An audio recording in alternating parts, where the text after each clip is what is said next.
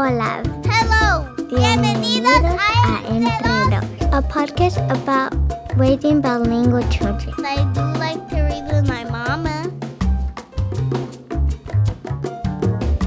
I'm Monica. And I'm Paula, Welcome to Entre Dos. a podcast about raising bilingual children. Identity and place can sometimes be abstract notions. They can define who we are in every way while also remaining elusive. In the process of integrating two or more cultures, we are coming to terms with the things that we're okay with, the things we're not okay with, and the things that are inevitable. In this episode, we explore the intricacies of this experience with author Sabreet Kang Rajeev. Sabreet is a first generation Indian American of Sikh descent. She's a full time social science researcher and holds a MA in sociology from the University of Maryland, Baltimore County, and a BA in sociology from the University of Maryland, College Park. She is currently completing her doctorate at the University of Baltimore. We talk with Sabreet about her book, Generation Zero, which tackles her family's immigration story in America. One thing that we loved about the book is that it is written from the point of view of the child. Sabreet takes us through her struggles while also keeping her own parents' experience in perspective. It's a fascinating dance that many of us can relate to. Our first question to Sabreet was about her bilingual upbringing. Here's what she said.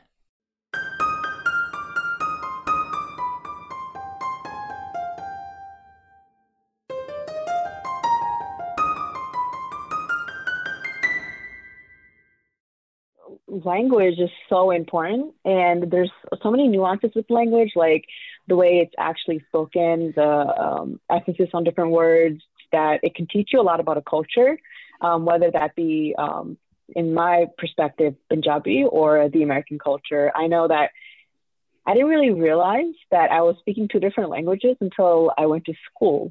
You know what i mean?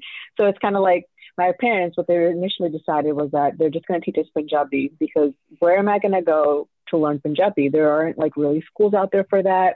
I guess I could go to like, um, you know, like the Sikh Gurdwara and they could teach it to me. But even if you think about like one language, there's different dialogues of that language. And depending on what town you're from or what kind of geographical location that language is at, um, the way you speak it is different. So it's kind of like my parents are like, we're just going to speak it to you the way we, it's been taught to us, and you're going to learn. And I remember that conversation came up like after I actually went to school. Well, I know like you learned a lot of stuff through the television, you know, being like an immigrant family, even learning English. Like my mom has a master's in English, but her English is very different than English here. So it's like she never spoke to us in English, but she told us like you're going to learn that later and watch this TV because it's t- teaching you how to speak the accent, how it's supposed to be. And we didn't really kind of think too much of it. Like I just know when I talked to my mom and my dad that I was talking in Punjabi. Like I didn't even realize it. And then when I was talking to my brother, I always talked to him in English. But when I went to school, you know, it was interesting because it was the first time I realized that not only do I am I speaking in different accents in that actual language, but also it's so ingrained in me to speak differently that sometimes I don't actually know the English language correctly. It's whatever the slang or whatever I've learned through the television. It's like, you know, you can say, how's your day? Or you can say, what's up? So it's, you know, for me, I was like, what's up? Uh, they're like, what are you talking about? like, that's not how you properly talk English. So it's like, you're like, wait, so there's different ways to learn English. But um, I just remember, you know, for me, like, I think one of the greatest gifts my parents have given me is just like not teaching me English because I was able to really like learn Punjabi at the grassroots level, and it's something that I carry on even till this day. So like when I talk to my whole side of the family, I try to make it a conscious effort to talk in Punjabi, but like our Punjabi is kind of mixed. So it's kind of like Punjabi and English. You know, like one full sentence in Punjabi is very hard to say now to me because I'm so bilingual in that. Um, but it's like, but if I talk to my grandma and stuff like that, I make a conscious effort to talk in Punjabi, and I wouldn't know how to do that if it wasn't for my parents. But I've also noticed that, you know, like I mentioned my elementary school experience a little bit, it was like the first time where I felt different as well, where when I interact with people that are of like, you know, speak Punjabi, I realize there's some differences in our language, but it's like, okay, it's not really like well known. But when I talk about English, when I went, when I went to elementary school, like my English was just off. It wasn't, I wasn't speaking it properly. I mean, I, I knew how to like read English a little bit, but not really. So I was obviously put in ESOL classes, and it kind of like shocked me, like, hey, there's all these other kids because I am in Queen. I was living in Queens, so you know, it's a melting pot. Everyone else looks around like like you. So I look around, and I'm like, why are like a lot of the kids that I that look like me in different like English, normal English classes, but I'm in ESOL. It doesn't make any sense to me. So I kind of felt a little off, and I felt like there's something wrong with me in that regard. But just like the whole understanding of the language concept has been really interesting because when I talk in English, you know, to people that, you know, speak English in a native language and their first language, I talk as properly as I can. But if I talk to people who speak Punjabi or any other ethnicity that, you know, there's some kind of accent involved in talking English, especially in Punjabi, I've somehow, the way that I talk English to people in Punjabi, I've adapted their accent. So it's like when I talk in English, it's not really English, it, it has an accent to it. So I just find that really fascinating because that's not something that was taught to me, but something I've picked up and I still carry on to this day. Is that what you were referring to in the book when you talked about having two accents growing up? Like you had your home accent and your school accent? Yeah, that's exactly what I was talking about. It's just like I have my home accent and I have my school accent. So it's kind of like in that variation, like I'm just talking about English. So it's kind of like, you know, when I went home, I don't want anything to be lost in communication. And sometimes when you are speaking in a different language, if you speak it so properly in one language, like there's things that are just lost in communication. And if you think about just English in general and how it's communicated and how it's like received to like other immigrant populations. And I'll just talk about the South Asian experience. Sometimes it's hard even understanding it because the accents are so different. You might feel a little bit different. Um, you know, I know in mainstream media, the Indian accent is, you know, comical, you know, so I just was really sensitive even at that young age that I want to talk to somebody in the way that they understand me, including the accent. So it's um, not meaning that I'm better than you or worse than you. You know, I just want to make sure that you understand that we're at, we're at the same level. So when I would come home, I was so afraid to miscommunicate something because you really can in uh, if you have an accent in different things. Like I want to say respectfully, "How was your day?" instead of like say it in a different way where it might be slang, and I might my parents are going to be like, "Why are you talking to us this way?" so it's kind of like I just adapted to like whatever accent that they had in order to make sure that they understood me and I met, I met them at the bridge that they were at and not having them climb to the bridge that I was already at. You know what I mean? I didn't even realize I was doing the two different accent thing until like one of my my boyfriend told me at the time, like, why do you speak so differently on the phone to your mom in English, but when you're talking to me, you're speaking very differently. What, what is happening? And he's also like Indian, so like you know, I married a guy that actually speaks a different language. So we don't actually talk in Punjabi. Um, he speaks Malayalam, which India has a lot of different languages. It's very complicated. But um, so we talk in English all the time. And I remember when talking to him about that, I was like, do you do this to your parents? And uh, he identified, like, yes, there's certain things that I actually do that with my parents because it's like, I don't want to do lost in translation. But it's just like, it, kind of like an autopilot thing. It's just like, you just want to, even though no one told me to do it, even when my mom would sometimes hear me talk to her in a different way, she would say, you don't have to talk to me that way. you know, you could talk to me the way you talk to everybody else. But I'm like, no, I want to make sure like you understand. She's like, I really do understand, but also you don't have to talk to me that way. I just have been like thinking about that a lot recently, and then just it's something that I still can't turn off. Like especially with like the older generation, whether it be my grandparents and older aunts and uncles that I speak in that I speak to in Punjabi. Um, I still do that, and I can't help myself, but I'm so aware about it that I try to, but it's it's just what I know. and and, and um one of the things that really stood out to both Paula and I, we were actually talking about this before you jumped in because we related to it so much. Um, in the chapter, the the follow a gut feeling, when you're talking about your family's move to Baltimore, right? Um, and we thought the reasons behind it were really interesting because it was like, you know, your parents were realizing that you might be becoming, you and your brother were becoming too American, but at the same time, they were moving you to an, I would say, even more American environment. If you think about the canon, right? and then, and and and on top of that, you know, this is something that every parent raising a bilingual and bicultural child experiences. You know, that dance of like, you you know I want you to be this, but but not too much because I still want you to identify with my culture. And I, and you know, and it's and even as a parent, you don't really understand the parameters of that. It's not clear yet. You have like this sort of like crisis, you know, that's happening, and your child is just receiving that, and you know, you have to learn how to manage it. But I feel like that that was so interesting, and and I would love for you to talk to us a little bit about about that. I think like following a gut feeling was probably like one of my favorite chapters because it just talks about the resiliency of like immigrant parents and just how they're so brave in so many different aspects of their lives that I just I can't fathom just picking up everything that I know and just moving to Florida tomorrow. Why would I do that? That makes no sense to me. But you know, it's they're really quick to identify and um, you know adapt to something if they if it just doesn't feel right. And I feel like it's exactly what you said. It's just like becoming too American. So there's like this like delicate balance. I feel like, especially with immigrant parents and people that come from like bicultural language and like identities and stuff. They're just we want you to be as American as you want to be, but also, you know, you, there's this heritage about you. You know, we are Indian, um, so we want to make sure that you know you keep some of the culture with you, but you know, making sure that you understand like there's some American values that don't really resonate well with our culture. Like for example, in the South Asian country or South Asian culture, it's all about the collective. So it's like the family, um, the nuclear family is really important, the extended family is really important. If I have something that I want to voice as an individual, it's kind of like you need to be silent because you know the duty of the family and like the cultural obligation to your family is way more important than anything that you could do. But if you see it from the American lens, it's flipped. It's like all about the I, it's all about what you want and family comes afterwards. So it's, you know, I think that's the biggest thing that was making my parents a little uneasy. So it's like becoming because they were immigrant parents and they were seeing the two two American influence that they were really concerned about is just like eradicating the family influence and how important family can be for you.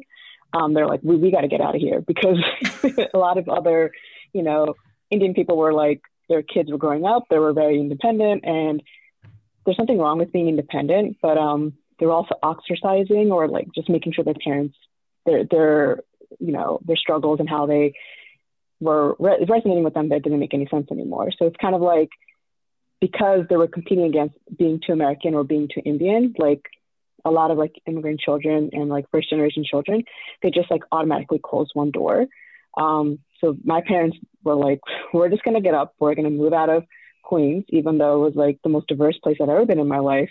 And we moved to Baltimore, like um, Baltimore County, which is not Baltimore City, so it was a little safe. But um, talking about just like how everyone around me was, they didn't look like me. It was very isolating. If anything, it was really American. and, you know, understanding how that experience was like has been something that I've struggled with a lot. But it's just like, it's it's it goes back to the one thing and one thing only. It's like kind of going back to like the the way like language is spoken as well, but it's like what aspects of your culture are you going to like infuse into your identity? How you speak it, how you communicate with it, uh, your culture, and what aspects are you going to reject? And sometimes um, the biggest thing my dad told me was that he was just afraid that we wouldn't we wouldn't think for ourselves, like you know, depending on the peer uh, the peer group we were in, whatever they were doing, you would just do. And he just wanted to remove that. So we could independently think like, hey, what aspects of the South Asian culture do we like? And what is what aspects of the white culture do we like? Um, and then we can, you know, kind of like intertwine that and understand it from a perspective that makes it both unique to us as individuals of an immigrant family, but also we're able to pick the best things from both cultures. You know, one thing that sort of connects to that a little bit is um, when you talked about the the smart Indian stereotype, which um, stereotypes in general for immigrants and and you know people ra- being raised into cultures, you know, they can create a real combative relationship, right, with both cultures, and it creates a bit of like an uh, like an existential crisis for a person because it's like you don't fit in anywhere really according to those stereotypes. And as a when you're younger you assume you know you, don't have that confidence to push back necessarily all the time.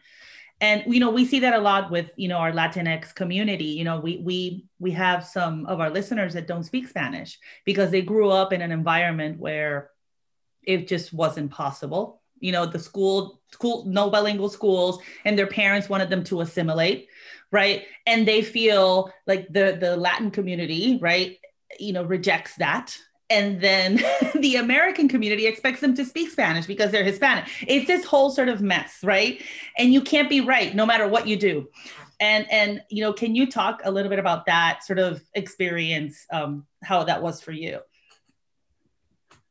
I, the, it's, such a fascinating experience because I feel like regardless of whatever stereotype uh, impacts you, um, to affect you in any way, like the way that you mentioned. And the for us for South Asians, I think you know I'm not trying to speak for all South Asians, but um, in particular Indians, um, you know, there's like the smart Indian concept. Um, it's a stereotype because you know, unfortunately, for I don't know what reason, we're considered the model minority, um, and there's like a myth around it. And for a lot of a good portion of the immigration history and centuries, like we've been using it to our advantage. And I think until recently have has the community realized like, hey, this is not okay and they should speak up about it. And that stereotype is very detrimental to the community and furthermore to everyone else in the immigrant experiences because it talks about you know you're only able to highlight uh, the positive aspects of it but you don't you also um, you know, eradicate the experiences of people who don't fit that stereotype and a lot of people don't fit that stereotype so if you think about the smart Indian concept, it's just like everyone's a doctor, everyone's a lawyer, everyone has their crap together.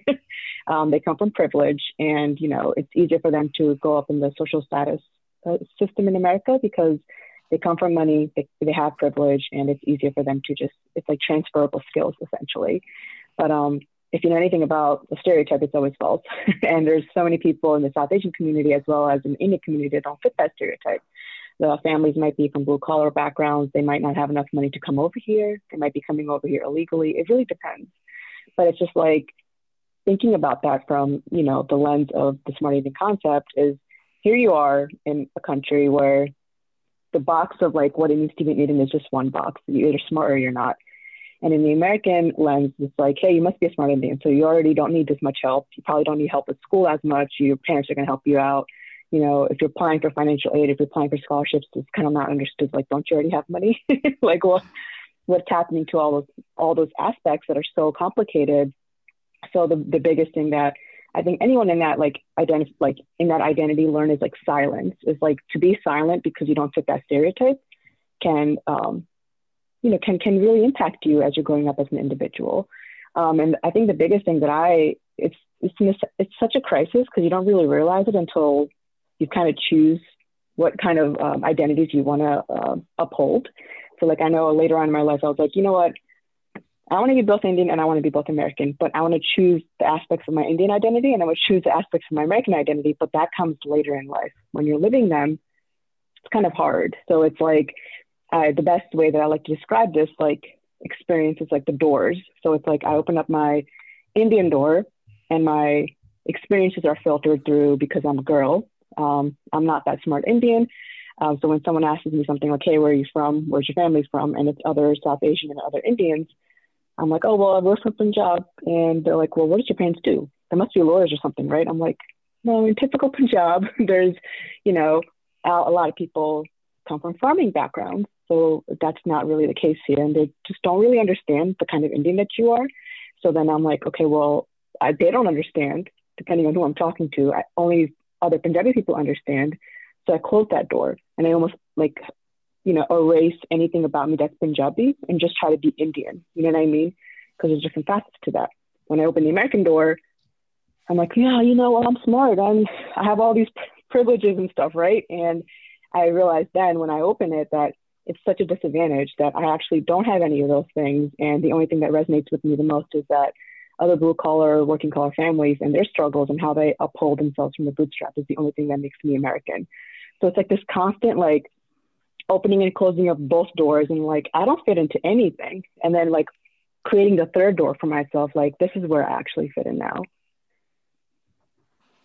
Yeah, and I think that's such a common um well, it's it's a common experience for immigrants of any background. And um, it's, in fact, when we were starting this podcast, we were going to call it something like neither from here or there because the, there is that um, kind of not fitting in anywhere and ending up.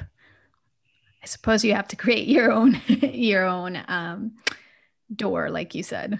And like the one thing that I grew to learn about later in life is that because there's so much friction between those two really distinct separate doors, that there are some experiences that I just kind of like, you know, left alone. Like I didn't want to be too Indian. I didn't want to be too Punjabi because I just felt like that wasn't acceptable. And I couldn't be too American either. So I wasn't too much of anything. So I was never authentically myself. So I don't know what I was. yeah that's that's it's difficult you know and and one thing that you know it, it's it in the book uh throughout the book you are you demonstrate a lot of very deep empathy and respect for your parents. Um and i think that's beautiful. Um i think it's so so important.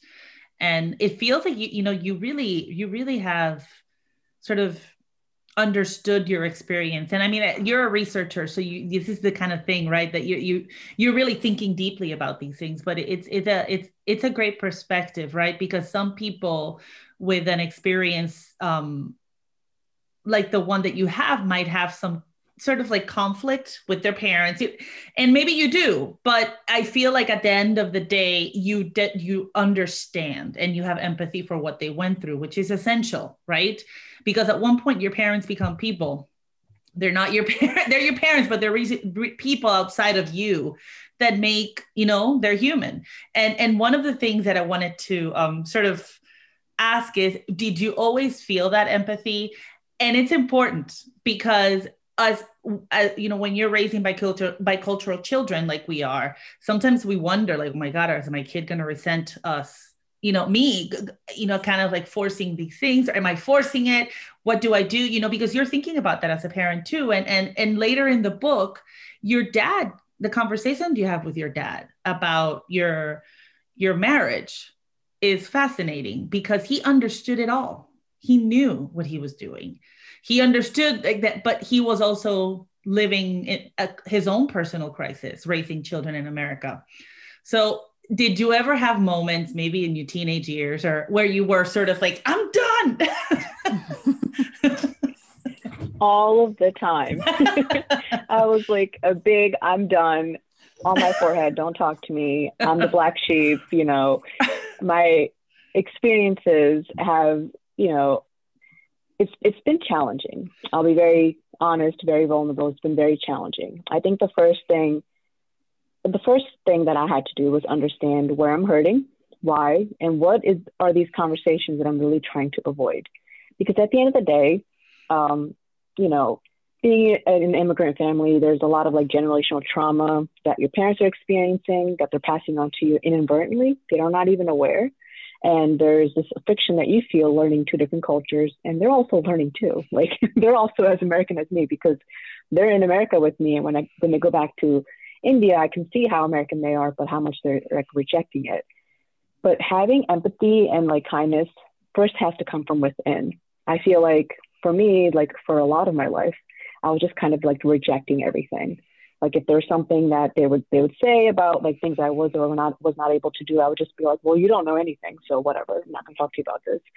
But I would journal those experiences, and as I started learning more in school and becoming a researcher, and I started to like become more of an observer and becoming very observant around the emotions that I feel and they that, that they feel and how they communicate in their language. So sometimes when they're communicating to me, they're saying things that I might find offensive, you know, to be quite frank.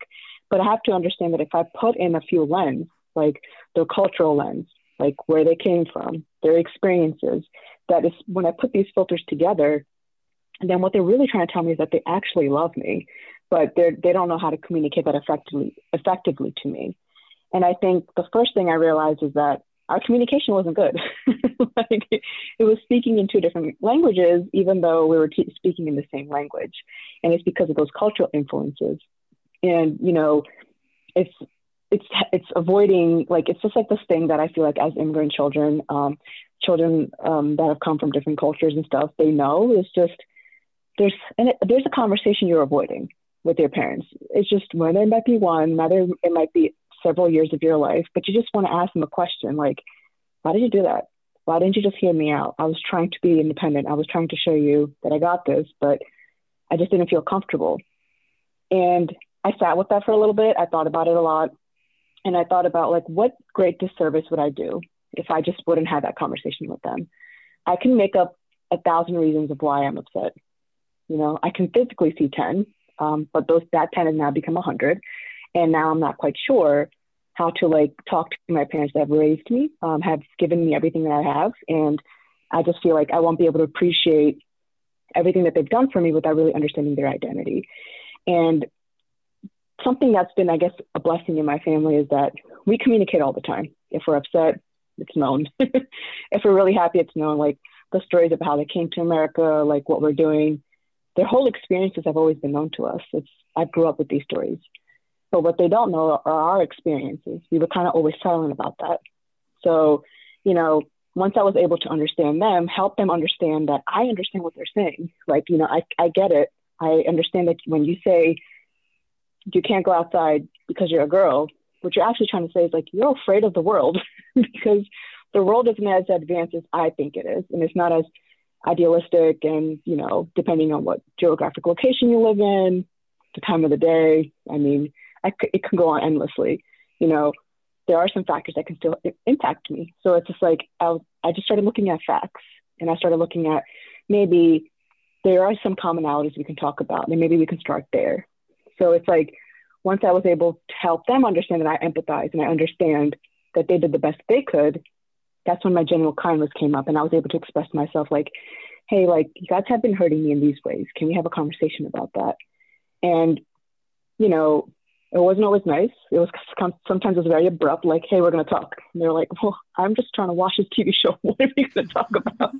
but it was like, you know, like the delivery of that conversation and how it had always started wasn't always smooth. But I'm I'm grateful to have that because I feel like at the end of the day, the one thing that I've learned is that, you know, immigrant parents aren't monolithic. They're some just like people aren't monolithic. Everyone's different.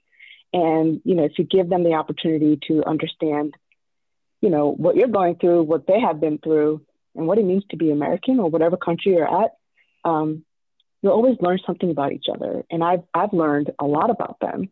And that has led to just genuine kindness. Like, I see them as a human first, then as my parent. Before, I would see them as my parent, and then maybe a human if they're still capable of being a human. You know what I mean?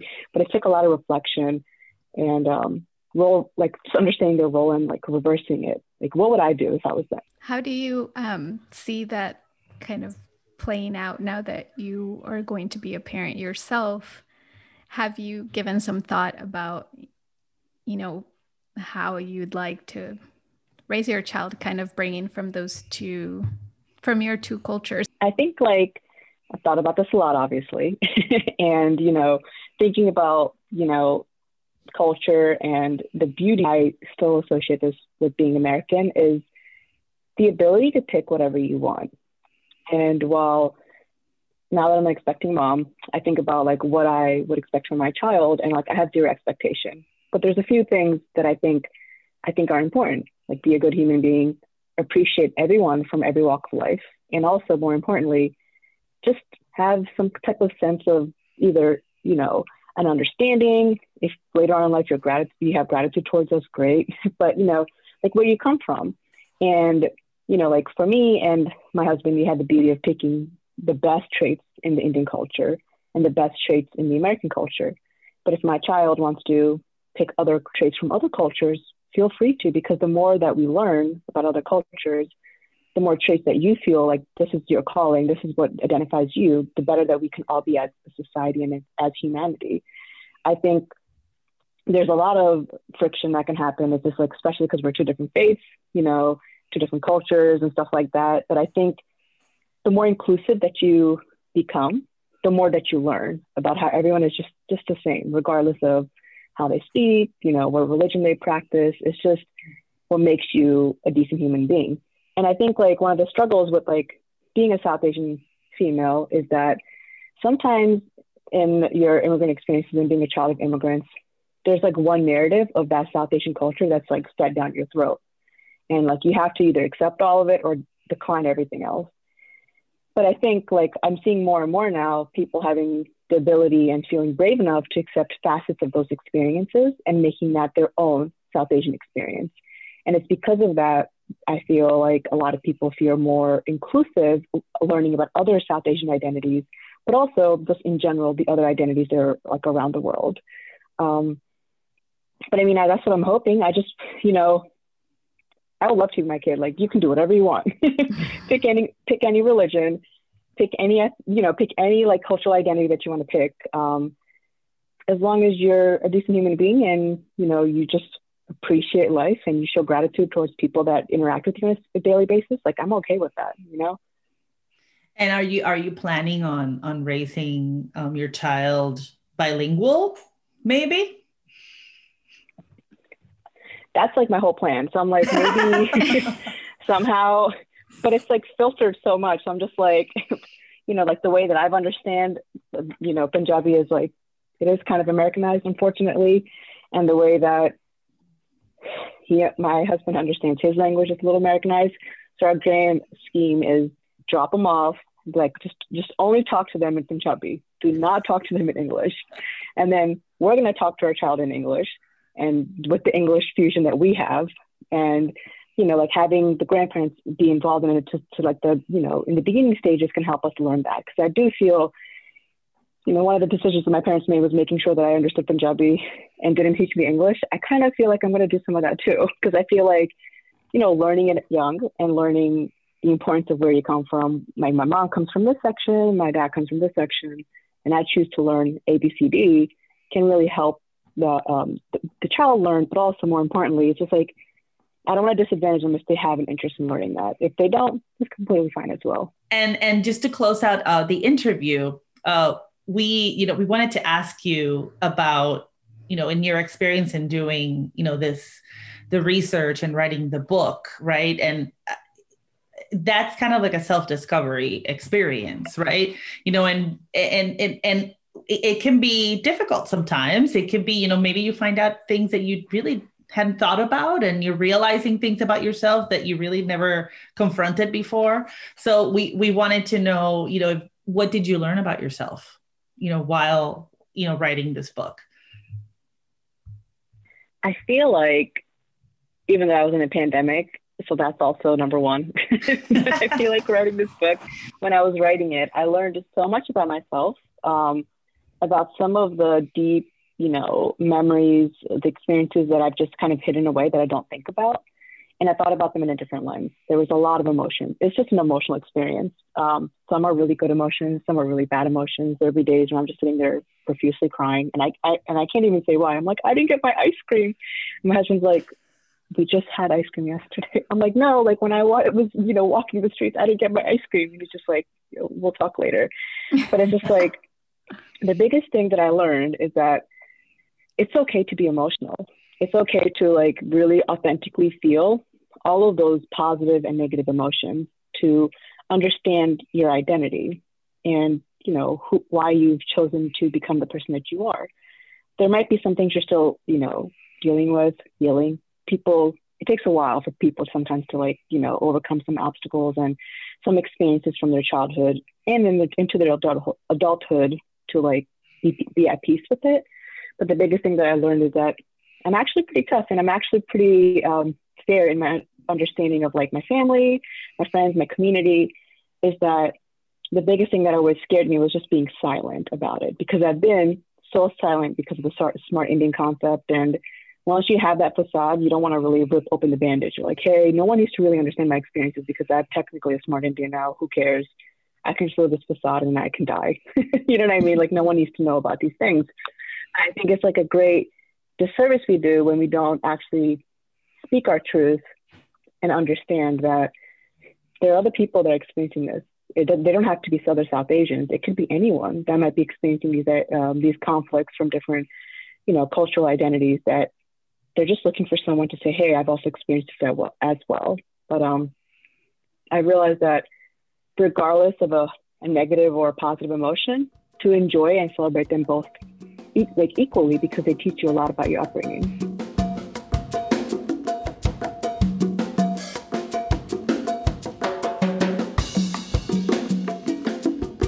Thank you so much to Sabreet Kang Rajeev for letting us into her world. You can find Generation Zero at book retailers nationwide. We are so happy to be back in this new season and looking forward to covering new areas of bilingual and bicultural development.